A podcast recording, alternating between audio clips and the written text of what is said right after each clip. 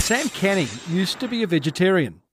Now he's one of Australia's leading butchers, running six very fancy butcher shops in Melbourne's most affluent suburbs. The Canning Experience is a beautiful fit out, a nice uh, shop aesthetically, super clean, super organised. Ideally, um, look, one of the goals for us is that it doesn't smell like a butcher shop. I told you they were fancy shops. It's the award winning Small Business Big Marketing Show, thanks to American Express. Yeah, business marketing show where successful small business owners share their souls to take your marketing straight to the lead. Now, here's your host, Mr. Timbo Reed. And welcome back to your weekly dose of marketing skullduggery. I'm your host, Timbo Reed. You, infinitely more importantly, you're a motivated business owner and you're ready to crank out some great marketing to build that beautiful business of yours into the empire it deserves to be. Today's 435th episode is made possible thanks to American Express, and to see how you can turn your existing expenses into some seriously good rewards, Google Amex Business after the show. Speaking of show, it's a big one today. Fancy Pants Butcher, yes, Fancy Pants Butcher, Sam Canning shares how he's successfully disrupting a very staid industry. Listener Danielle shares the success she's having from implementing two ideas from this show. And this week's jingle of the week, well, it'll either put you off milk forever or make you love it forever. As per usual, team, there is marketing G O L D dripping from the ceiling over here at Small Business Big Marketing's HQ. So let's get stuck right in. Okay, let's meet Sam Canning, who was a vegetarian before becoming a celebrated butcher. His experience in paddock to plate butcher shops in the UK inspired him to open his first shop here in Australia with a focus, believe it or not, on animal welfare. In 2010, the first Canning's Butcher Shop was opened in the leafy Melbourne suburb of Hawthorn. Now Sam has six shops, and let me tell you, they're not your average butcher shop. They're quite beautiful, and he's in the process of opening up two more. This rapid growth hasn't come without some pain, which Sam talks about. Plus, he shares how he's gone about cleverly disrupting a very staid industry in butchery, if that's a word. I started off by asking Sam why he gave up being a veggie. Um, look, I think that was just inevitable working in the meat industry. Um, but look, I don't know. I think probably, I don't know, maybe I just forgot about where meat comes from for a little bit and, you know, just let the. Uh, just let it. I don't know. Maybe I wanted to forget it. I don't know. Clearly. How, how old were you when you became a carnivore? Oh, look, you know, to be honest, I still don't eat a lot of meat. Um, Don't I tell think, anyone uh, that. No, I know. Look, I think um, you know everybody's uh, everybody's a little bit different, and look, I think I thrive without meat, but um, uh, but there's something I couldn't give up, and I couldn't give up bacon. I just Oh, hello. I Hello, love- bacon. I love bacon. I love bacon, but you know, I can't remember the last time I had a steak. Honestly, it's been that long. Is that weird? Saying it, it sounds weird coming from a high end butcher who makes a living from selling meat. Uh, correct me if I'm wrong. Um, I don't know. You just got to listen to your body, I guess. And as I said, it's it's not something that, that, that you know I don't really crave it. I mean, I, I don't, you know, once again, I crave bacon, but uh, you know, it's uh, and I love beef burgers. But aside from that, you know, I'm kind of a bit, you know, whatever. Let's have a quick romantic bacon discussion, Sam. What's your favourite bacon? Well, you know what? I mean, look, our bacon is absolutely awesome. No the doubt. bacon that we that, that we make ourselves, it's um, you know, it's quite smoky. Um, but I'm actually loving at the moment a dry cured bacon, which we buy from uh, a local. Uh, Producer Providor, uh, Pacdon Park. Uh, they're up in Echuca, and they uh, they do a dry cured free range bacon. Righto. Um, and it's uh, yeah, it's preservative free, and it is absolutely awesome. It's like herby and a little bit peppery, but it's like you know, it's the belly bacon, so streaky bacon, um, and that's I'm actually, you know, we're smashing that at home at the moment. Um, my kids are eating about you know eight packs of it a week, but uh, Wow. we can we can kind of do it a little bit sort of you know more guilt free because you know it's it's uh, it's it's preservative free Got and um, nitrate free and um, but yeah, look once again, don't get me wrong, our bacon is absolutely killer, and um, you know that's the best seller in all, all of my stores. So this is the problem with bacon. We can't stop eating it. We can't stop talking about it. This is a business show, Sam. I want you to focus. Focus. Look me in the eye. Now, where'd the idea for for running your own butcher shop come from? Well, firstly, my dad was uh, uh, a businessman himself, and uh, he was in he was in marketing, but he was sort of in business for most of uh, well, you know, well, a lot of his sort of professional career.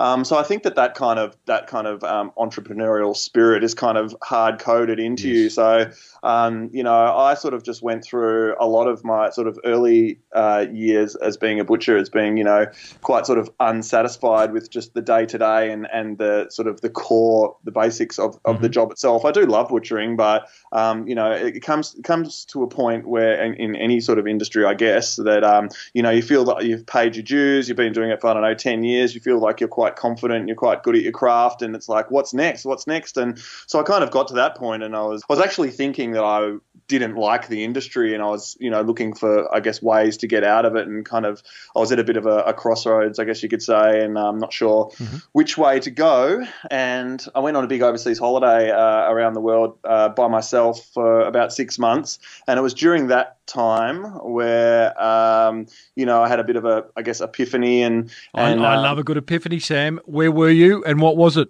just to go hard and you know try and make something of this uh, this career that I've you know invested in. So, so part of that epiphany was it simply to s- tell you to get back to Australia and start a business, or was was Canning's butcher shop part of that?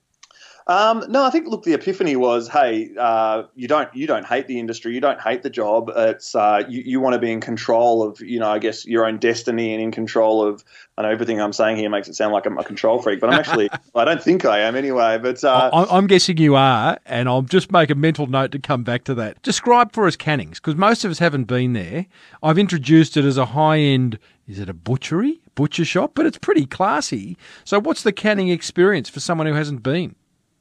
The Canning experience is a beautiful fit out, a nice uh, shop aesthetically, super clean, super organized. Ideally, I mean, look, one of the goals for us is that it doesn't smell like a butcher shop. Uh, you know, it's got a sort of fresh kind of smell going How on. How do you quite, do that? It's full of know, dead just- meat. just good, good. Uh, I don't know, good cleaning processes, lots Yeah. of fresh air going through the place, and Right. um, most of the shop, shops are pretty new as well, so we've got that in Bit our favour. Uh, yeah, a bit of potpourri, but um, fairly young staff, high energy, good music, positive culture. Um, and then there's the you know high welfare, grass fed uh, produce that we we have like our own sort of selection criteria, which is quite strict. Um, and you know, so we're actually putting in a lot of time and effort into uh, you know where we get all of our produce from. Sam, just just going back to the experience, they're they're beautiful shops. Beautiful. Hmm. um, did you have someone come in and design them, or did you is it all off your own bat? Well, the first one, no, because everything was done on a, on a, on a shoestring. Uh, so we didn't have an interior designer, and I was sort of just, uh, I guess, you know, designing the shops myself. But and Winging it. You can tell, and you can tell. But um, the second shop we did, um, yeah, I got an interior designer, and we did the full, um, you know, the full, uh, I guess, you know, styled concept, and um, and you know, we've developed that even further over over the years. But I mean, it does kind of all have the the, the similar concept now. So let's break it down. What you've just described to us, because Mm-hmm. that is it is not a standard butcher shop. I, I in our pre-interview. I suggested that you have challenged your industry, which I Mm. love. Your response to me was, "I didn't I was," which I found a little bit astounding because everything Mm. you've done, you know, if you put a if you put a standard fifty-year-old butcher shop next to Canning's, Mm. they are vastly different beasts. Excuse the pun. So did did you not did you not uh, overtly sort of go through the conventions of butchery and say we're going to do the opposite, or is it just played out that way? Yeah, I think it has played out that way a little bit. I mean, I'm I guess that's one of the benefits of having your own business is you get to just you know do things the way that you like. Before I opened the first store, um, my dad and I, you know, he he helped me sort of develop, I guess, the brand a little bit, um, and and what our sort of our key points of differences were. Which So, were, so how did he do that, Sam? How, how did your dad help you develop the brand? Were there certain questions that he asked, or certain things, Oh. exercise he took you through? Yeah, look, probably, but I can't remember exactly what they were because it was it was about nine nine or so years ago now. And um, but yeah, look, my dad and I were workshopping quite a bit of stuff as well as you know a lot of the uh, local kind of demographic data of Hawthorn because Hawthorn was where the first shop was. You know, there's the logo and the name. What do we call it? And then there was like you know the key points of difference. Uh, and I think at the time where it was it was all natural, it was free range and um, uh, hormone free, grass fed, hormone free, that kind of thing. Um, and then yeah, so look, a lot of it was just around. It was quite simple, I guess, in terms of you know, it was all about the just high welfare produce, um, and you know that's where it was all really sort of so, stemming so from. fundamentally, the foundation of Canning's is high welfare produce. Is that what you? Is that where? And everything else kind of came from that. And if so, what does that mean? That's it's it's a deep question, the whole meat ethics thing, but um, but yeah, look, put simply, um, you know, beef that hasn't been in a feedlot, beef that's been, you know, grass fed for its entire life, beef and lamb that's been grass fed for its entire life and hasn't gone into a feedlot, um, accredited free range chicken, accredited free range pork. Um, but just going a little bit further than that and like meeting farmers, actually going out to, the, to our producers and, and, and seeing their establishments and going to the abattoirs and stuff like that. And that's still something that I do today. And it's something that is sort of more regimented in, our um, canning selection process, uh, or selection So, criteria. so everything you sell at Canning's, Sam, someone, you or someone else, has gone and Yep. checked out how these me. animals are being treated. You. yeah, me personally, yeah, Awesome. yeah, yeah. Yeah, yeah. So, um, yeah. and, and is that something you overtly use in your marketing? Yeah, it is. It is. We've got a new website coming out next week, and it's it's sort of a little bit more front and center that that kind of uh, philosophy. Um, uh, but yeah, yeah, absolutely. Yeah, it is. I am talking to Sam Canning, uh, Fancy Pants Butcher, I call you, Sam. Fancy pants. I do have some pants pretty butcher. nice pants on at the moment. Actually, you should see them. Uh, thanks to American Express. Now, um, again, going back to how you've challenged the category. So, beautiful store, food, well, uh, meat and, and desserts, funnily enough, well presented. You got a bit of blueberry crumble, I notice, in there. Yeah, that's Um, right. You got to wash down the beef somehow. Uh, um, w- what else have you done in terms of butchers? Have always, I would argue, been pretty good at customer service. They've been very welcoming. Uh, Yes. Sort of, they, you know, they're they're a fundamental part of any local community. How how do you do that? Um, look, it was easier when I was actually doing it personally. Um, when I had uh, just the one store, being being Hawthorn. Um, yeah, I mean that's how I built the business. I spent spent a lot of time on the counter, um, and I've never been good with names, or I've never been as good with names as uh, as when I started up my own business. And I would just I was just remembering everybody's name and just having building a really good relationship with everyone. And um, yeah, it's a bit harder now though because I don't spend uh, any time on the counter at all because we do have six stores, and um, yeah, spending uh, spending time on the counter is quite hard. Is that Um, frustrating? Um, look, it was initially, but to be honest with you, it's um, it has been quite a while, and it's sort of you know my role has changed a lot over the over the years, and um, yeah, I don't you know I don't think about it as much as I used to. It used to really bother me, um, not having the time in the store. It's- it's but, really um, the only- reality now. I've heard it a lot. I mean, I had a painter, a commercial painter, uh, on a couple of years ago. The minute he stepped off the tools, stopped painting buildings, and worked on quotes, client liaison, follow up, all that kind of stuff, his business his business quadrupled literally within a couple of months. Um, and it's a funny part of small business, isn't it, Sam? Where you go into it. I mean, for you, you loved butchery. Uh, for the painter guy, uh, his name was Taz. Actually, Taz Mullis. Uh, he he um, he loved painting. But there's a point in business where we started because we loved something, but now that love is growing, so we've got to step away from it and focus on more almost administrative slash strategic kind of tasks. That's right. That's right. Yeah, indeed, indeed. And look, the business, I must say, uh, no business can ever be really as good as it can be without, you know, like a retail business I'm, I'm talking about. But I mean, you know, the, the, the front man or the front person of the business, you know, just really driving it. It can never be as, as, as strong as, as, as that moment. But um, yeah, look, all of my managers, um, they've got a amazing sense of ownership. They really do treat the place like their own, and um, yeah, I couldn't ask for, for much more out of uh, out of my management team. They're, they're doing such a great job. This show is made possible thanks to American Express Business Explorer credit card, a card that lets your business expenses reward you. I asked Amex member Chris Gray, CEO of property buying business Your Empire, how he benefits from using his Amex. I use Amex for the whole of my business. Literally every single thing I pay in my business, even down to effectively my staff or my contractors and my rent at home, everything goes on the Amex card. Because with Amex, you get the most points for your dollar spent. And I convert those points into frequent flyer rewards points. I fly 10 or 15 times a year only business and first class, including those beautiful A380 suites you get on Singapore Airlines where you get your own bedroom and I fly for free. I don't pay for a single flight. But it's not all upside, or is it? So I've got a, I've still got a million points because I spend so much money in my business. I've then got a pre-planned 10 trips for next year of where do I want to go. I need to find excuses to go to different countries. this is a massive first world problem, Chris. It is, but I'm willing to put up with it. So there's there's very few people that can uh, can force themselves through the pain barrier, but I'm willing to do it. I've trained myself. New American Express card members who apply and spend $3,000 in the first 3 months from the card approval date receive a bonus 100,000 membership rewards points. Ah, you gotta love it when your business expenses reward you. Search Amex Business to find out how. New American Express card members only. Offer ends November 30, 2017. Terms and conditions apply. You've had some pretty decent growth. You've got you've got six stores now in six of Melbourne's leafiest suburbs. In you're you're eight years old. Um, mm-hmm. can you pinpoint the moment where you thought, "Hang on, this is working"? Mm.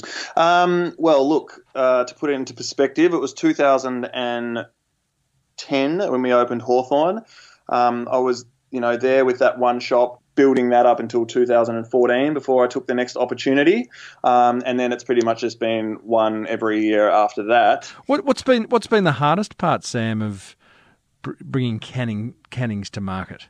Yeah, look you know, I'm probably not unique in saying that that, that people and, and, and culture is is, is is a hard one to. Not um, unique at all. Yeah, I mean, I'm not. I mean, it's not like I'm pushing pushing it uphill all the time. Mm. Um, you know, I feel like we're in a really great spot at the moment.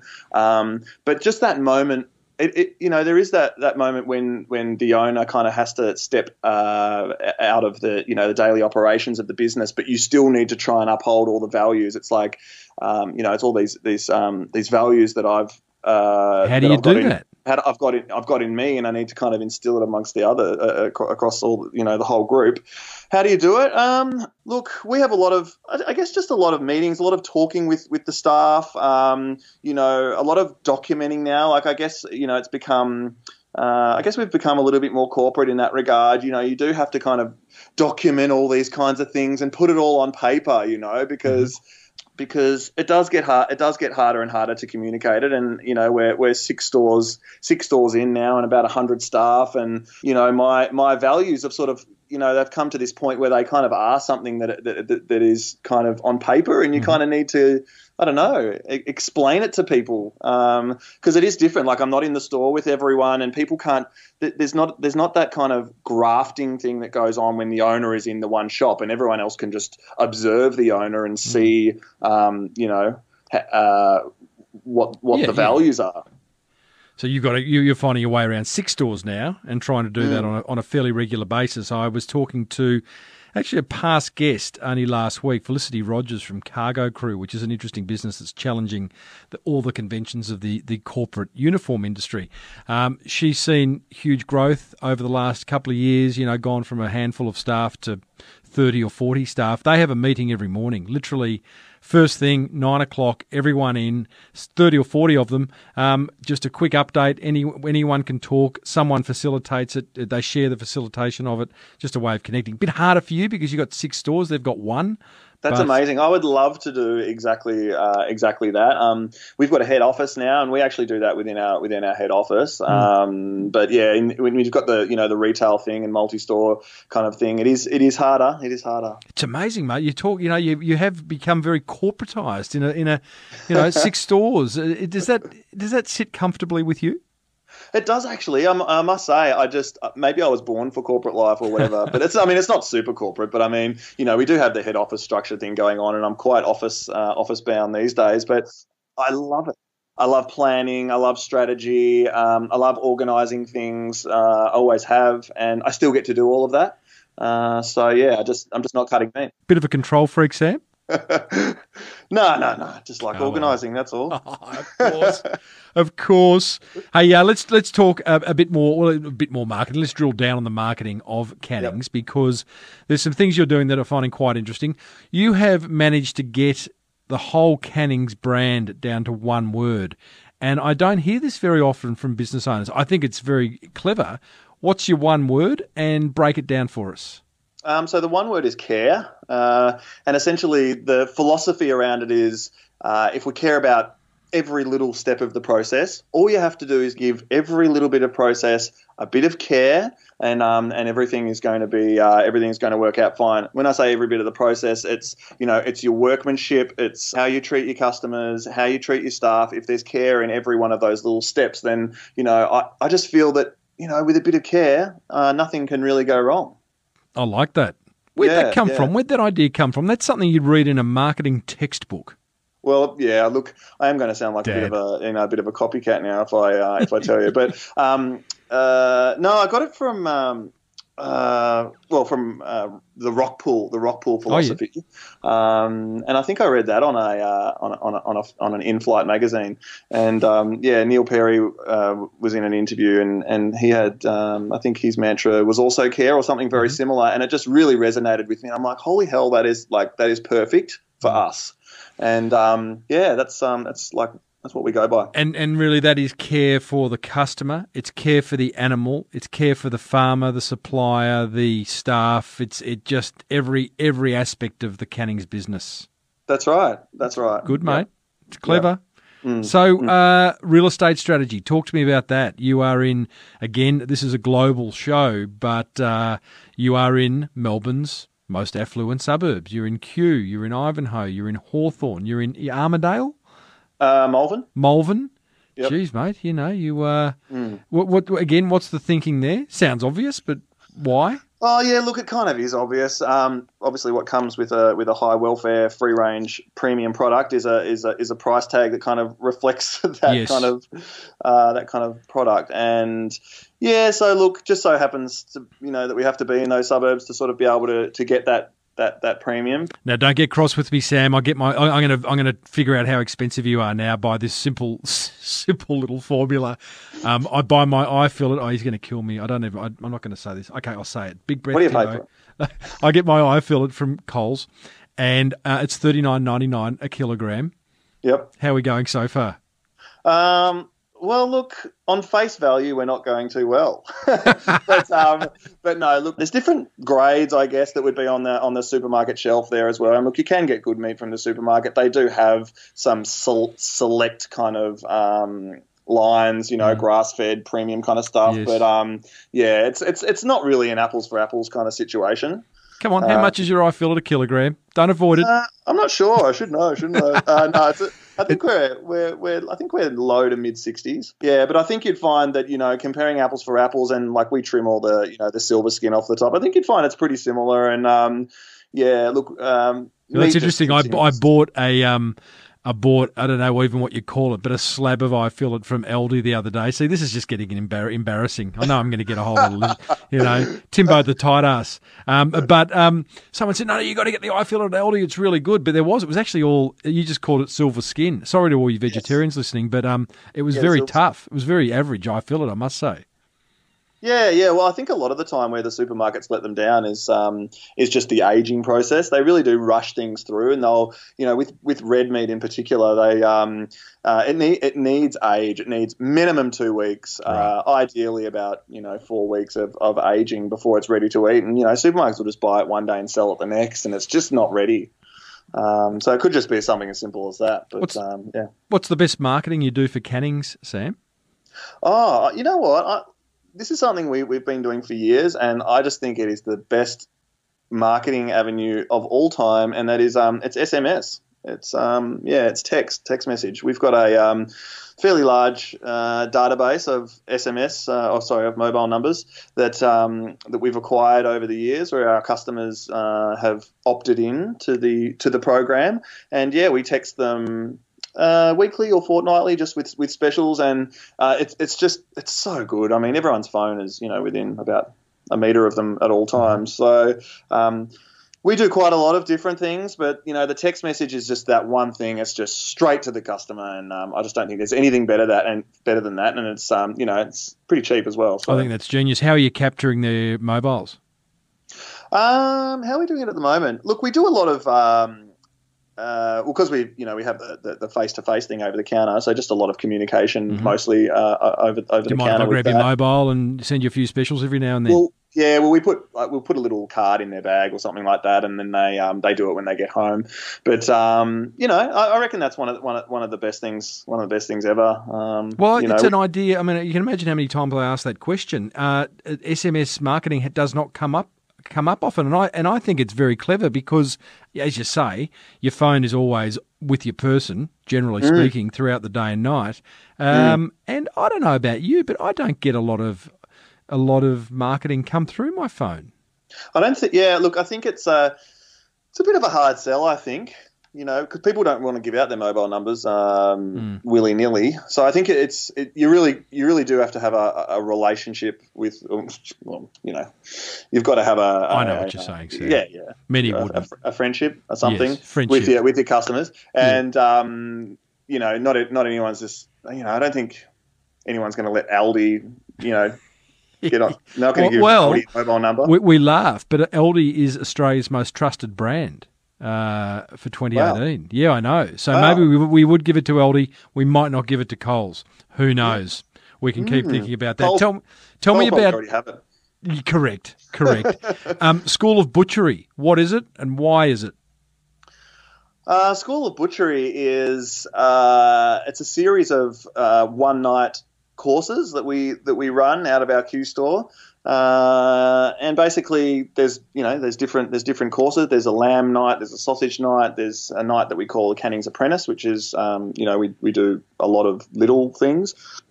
Basically, people can buy tickets from the We Teach Me website, and um, yeah, I guess it's a, it's an event that we that we that we hold at the uh, at the Kew store. Yeah, why? Uh, why? Why is it? Um, I'm not sure. Bit of fun. Um, just let, let let people see what we do behind the scenes. Um, there's a bit of mystery, I think, behind it, and um, you know, us. is us is it good for business? Is it a way for you to give back? Do you get staff out of it? Is there any sort of str- strategic reason for doing these?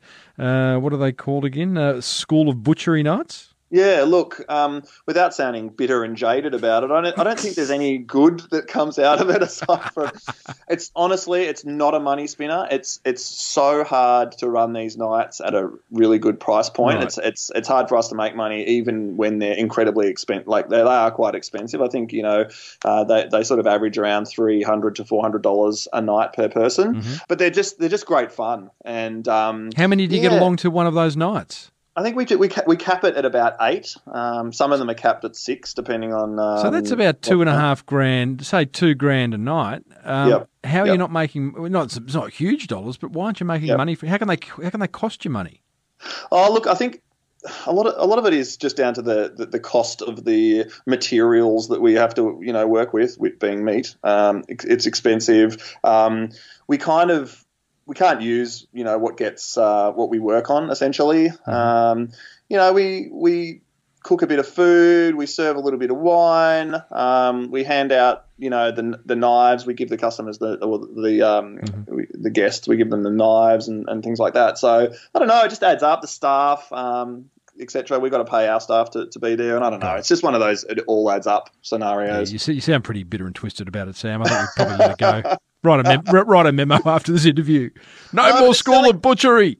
No, but they're selling out. Like they're they're, they're selling out. We, we we actually the limitation for us is is actually finding the st- our staff who are prepared to do it because it's a Saturday that we, we host them on Saturday nights and we actually run out of um, staff who are who are able Yeah, to host okay. them. Mm. Fair enough. I, I, I may be a bit behind the time, Sam. It wouldn't be the first time I have been called uh, that, a bit slow, but looks like butchery is following the same trajectory as being a barber.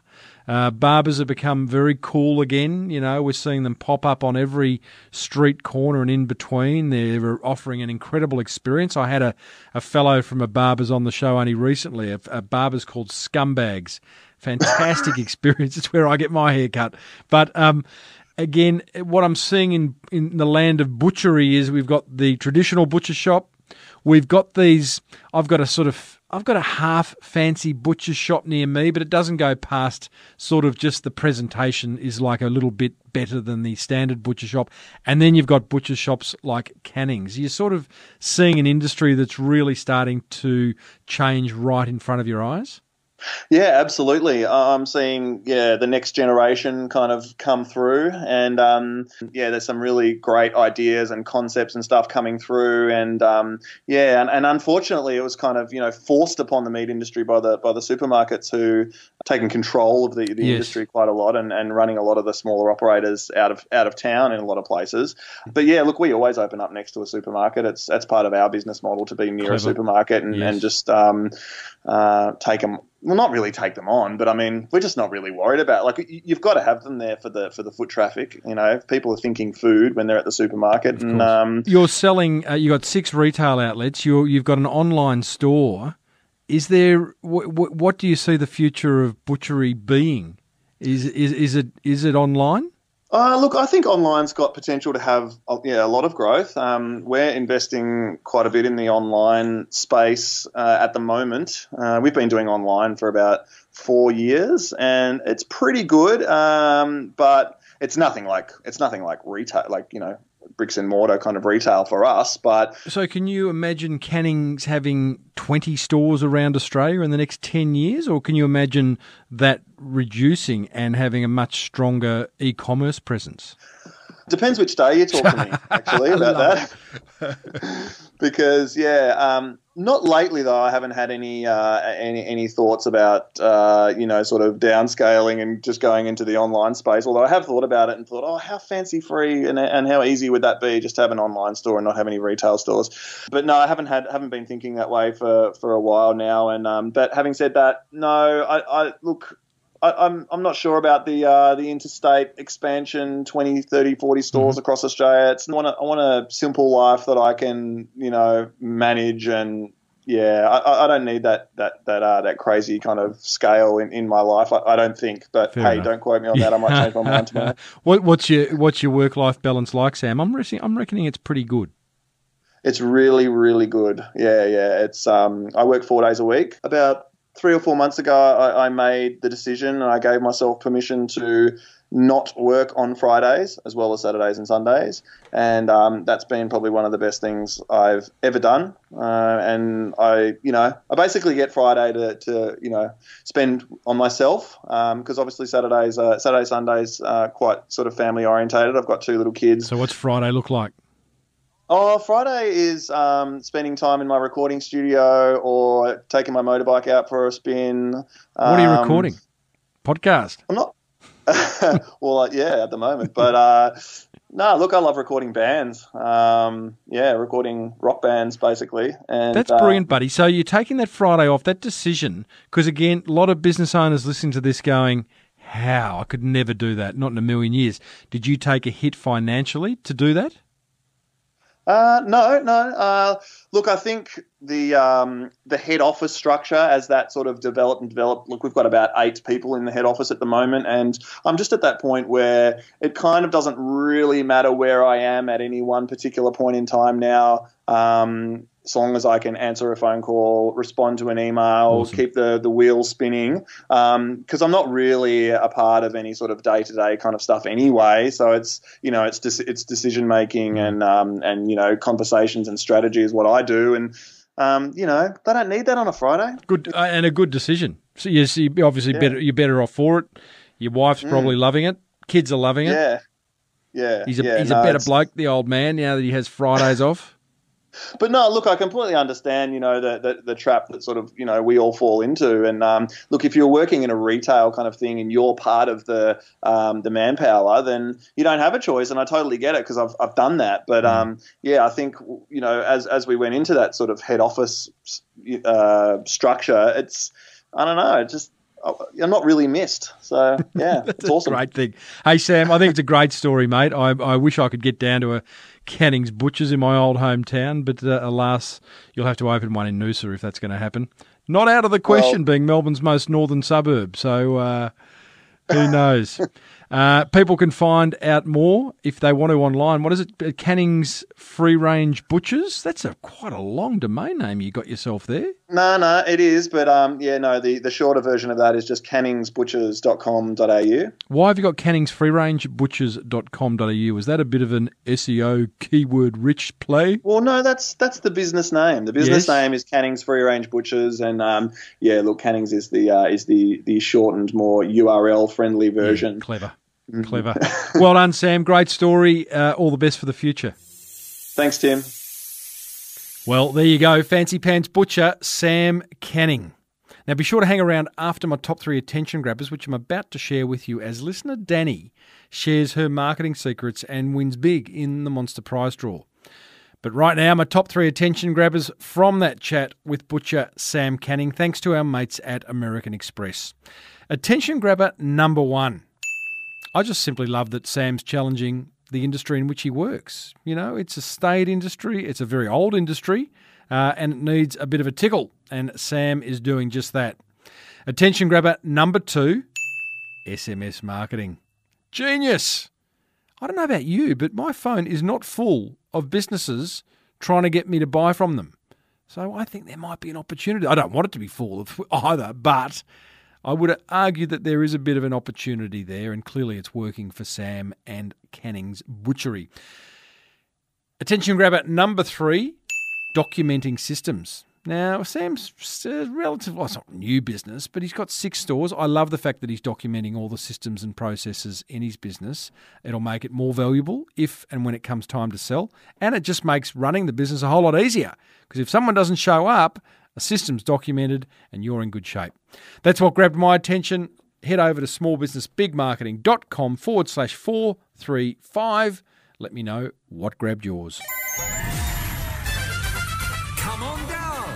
It's Timbo's Monster Prize Draw. Oh, yes, indeedly, doodly. It is that time of the episode where we reward a motivated listener for taking some swift action. I want to hear from you. What idea have you learnt from this show, implemented, and what impact has it had on your business? If you do that and I read it on air, you win some prizes. Righto, today's winner is Danielle Rathman from Heartbeat Handicrafts. Well done, Danielle. And this is what she sent me. She says, Hey, Timbo. Firstly, thanks for the great content and interviews you keep rolling out. My journey into small business is relatively new, but I'm so excited about what's ahead. I like that. I started Heartbeat Handicrafts in 2015 with the encouragement and comfort of doing it alongside my sister, who also started selling handmade accessories at the same time. Good to have a buddy to work along, I reckon, when you're building a business. You can whinge to them, you can hug them, you can high five them when you've had a big win. Danielle goes on to say, I pretty quickly identified some of my knowledge gaps. Well done, including marketing. Now I am mainly running Heartbeat Handicrafts and only working as an occupational therapist one day a week. Because it's a long drive to the OT job, I use this time to binge listen your podcast like that, which gives my which gives me a huge surge of motivation and I don't feel the days wasted away from the business. When I get home, and I like what Danielle's doing here, I scramble to write down all of the marketing gold that I feel I can get stuck into straight away or that I need to think through further. Great idea. You know, this show and other podcasts like it, you know, we give advice that is implementable immediately, but there'll be some other big ideas that you go, hmm, I need to mull over that. That's a good thing. Danielle goes on to say, I have been able to start putting into action several of the ideas, but only I'll only mention a couple in this email. One of the key messages that kept coming up was that a product or service needed to solve a problem or personal pain point for a potential customer. I couldn't identify what this was for my existing range because I was selling mainly handmade earrings, which in my view is more of a luxury than a need. That's Danielle saying that, not me. I realised that I did actually have my own personal pain point in relation to the products I sold, though. I would tend to lose or break earrings when travelling because they would just be thrown into my makeup bag. This spurred on the development of my fabric earrings travel pouches. That's genius! I found this new product line, then made it easier for me to start making short videos because I had something to talk about now that I had a product that was helpful for customers. That's exactly how it works, Danielle. I am also now a huge fan of building relationships. I collaborate with local artists by making earrings featuring their artworks. This has been successful because customers who already liked the artist's work but didn't have space for a whole canvas or couldn't afford something large had the opportunity to buy statement earrings from me instead. Both the artists and my business benefit from the exposure to each other's social media followers. Thanks again, Timbo, for the content you're creating. Kind regards, Danielle Rathman heartbeathandicrafts.com.au is where you'll find Danielle's work. Well, thank you, Danielle, for listening and most importantly, for implementing. And as a result, you have won a bathroom essentials pack from past guest Saya McDermott. That includes some special potions and lotions valued at $79. You get a pass into the American Express Lounge at Melbourne or Sydney International Airports. That's valued at $33 and you get a backlink on the Small Business Big Marketing website, which is priceless. Now, I'd love to hear from you. I'm running a bit low on emails from listeners who have done something as a result of listening to this show. So send me an email, tim at timreid.com.au. That's R E I D. Telling me what it is. Keep it simple, keep it short. If I read it on air, you win some prizes and go into the prize draw to win a hot lap with Bathurst winner, racing car legend, past guest Steve Richards. That is worth entering for alone. That's the Monster Prize draw for another week. Righto, it's time for the advertising jingle of the week. This one's from 1981, and as a young, hot blooded Australian teenager, I was 14 at the time, it triggers some very, very fond memories. Memories that we don't need to go into any detail on this show. It's a family show, but fond memories nonetheless. Now, the ad is for the flavoured milk brand Big M. It's set on a surf beach where there's plenty of young guys and girls in their bathers running around having a lot of fun. The problem is, though, when the girl tries to drink the milk from the carton, it runs down her front I don't know, possibly an issue with the packaging. Who knows? Who knows? Anyway, here's the jingle. Milk will never be the same now the Big M's here. There's a big strawberry M, big strawberry M,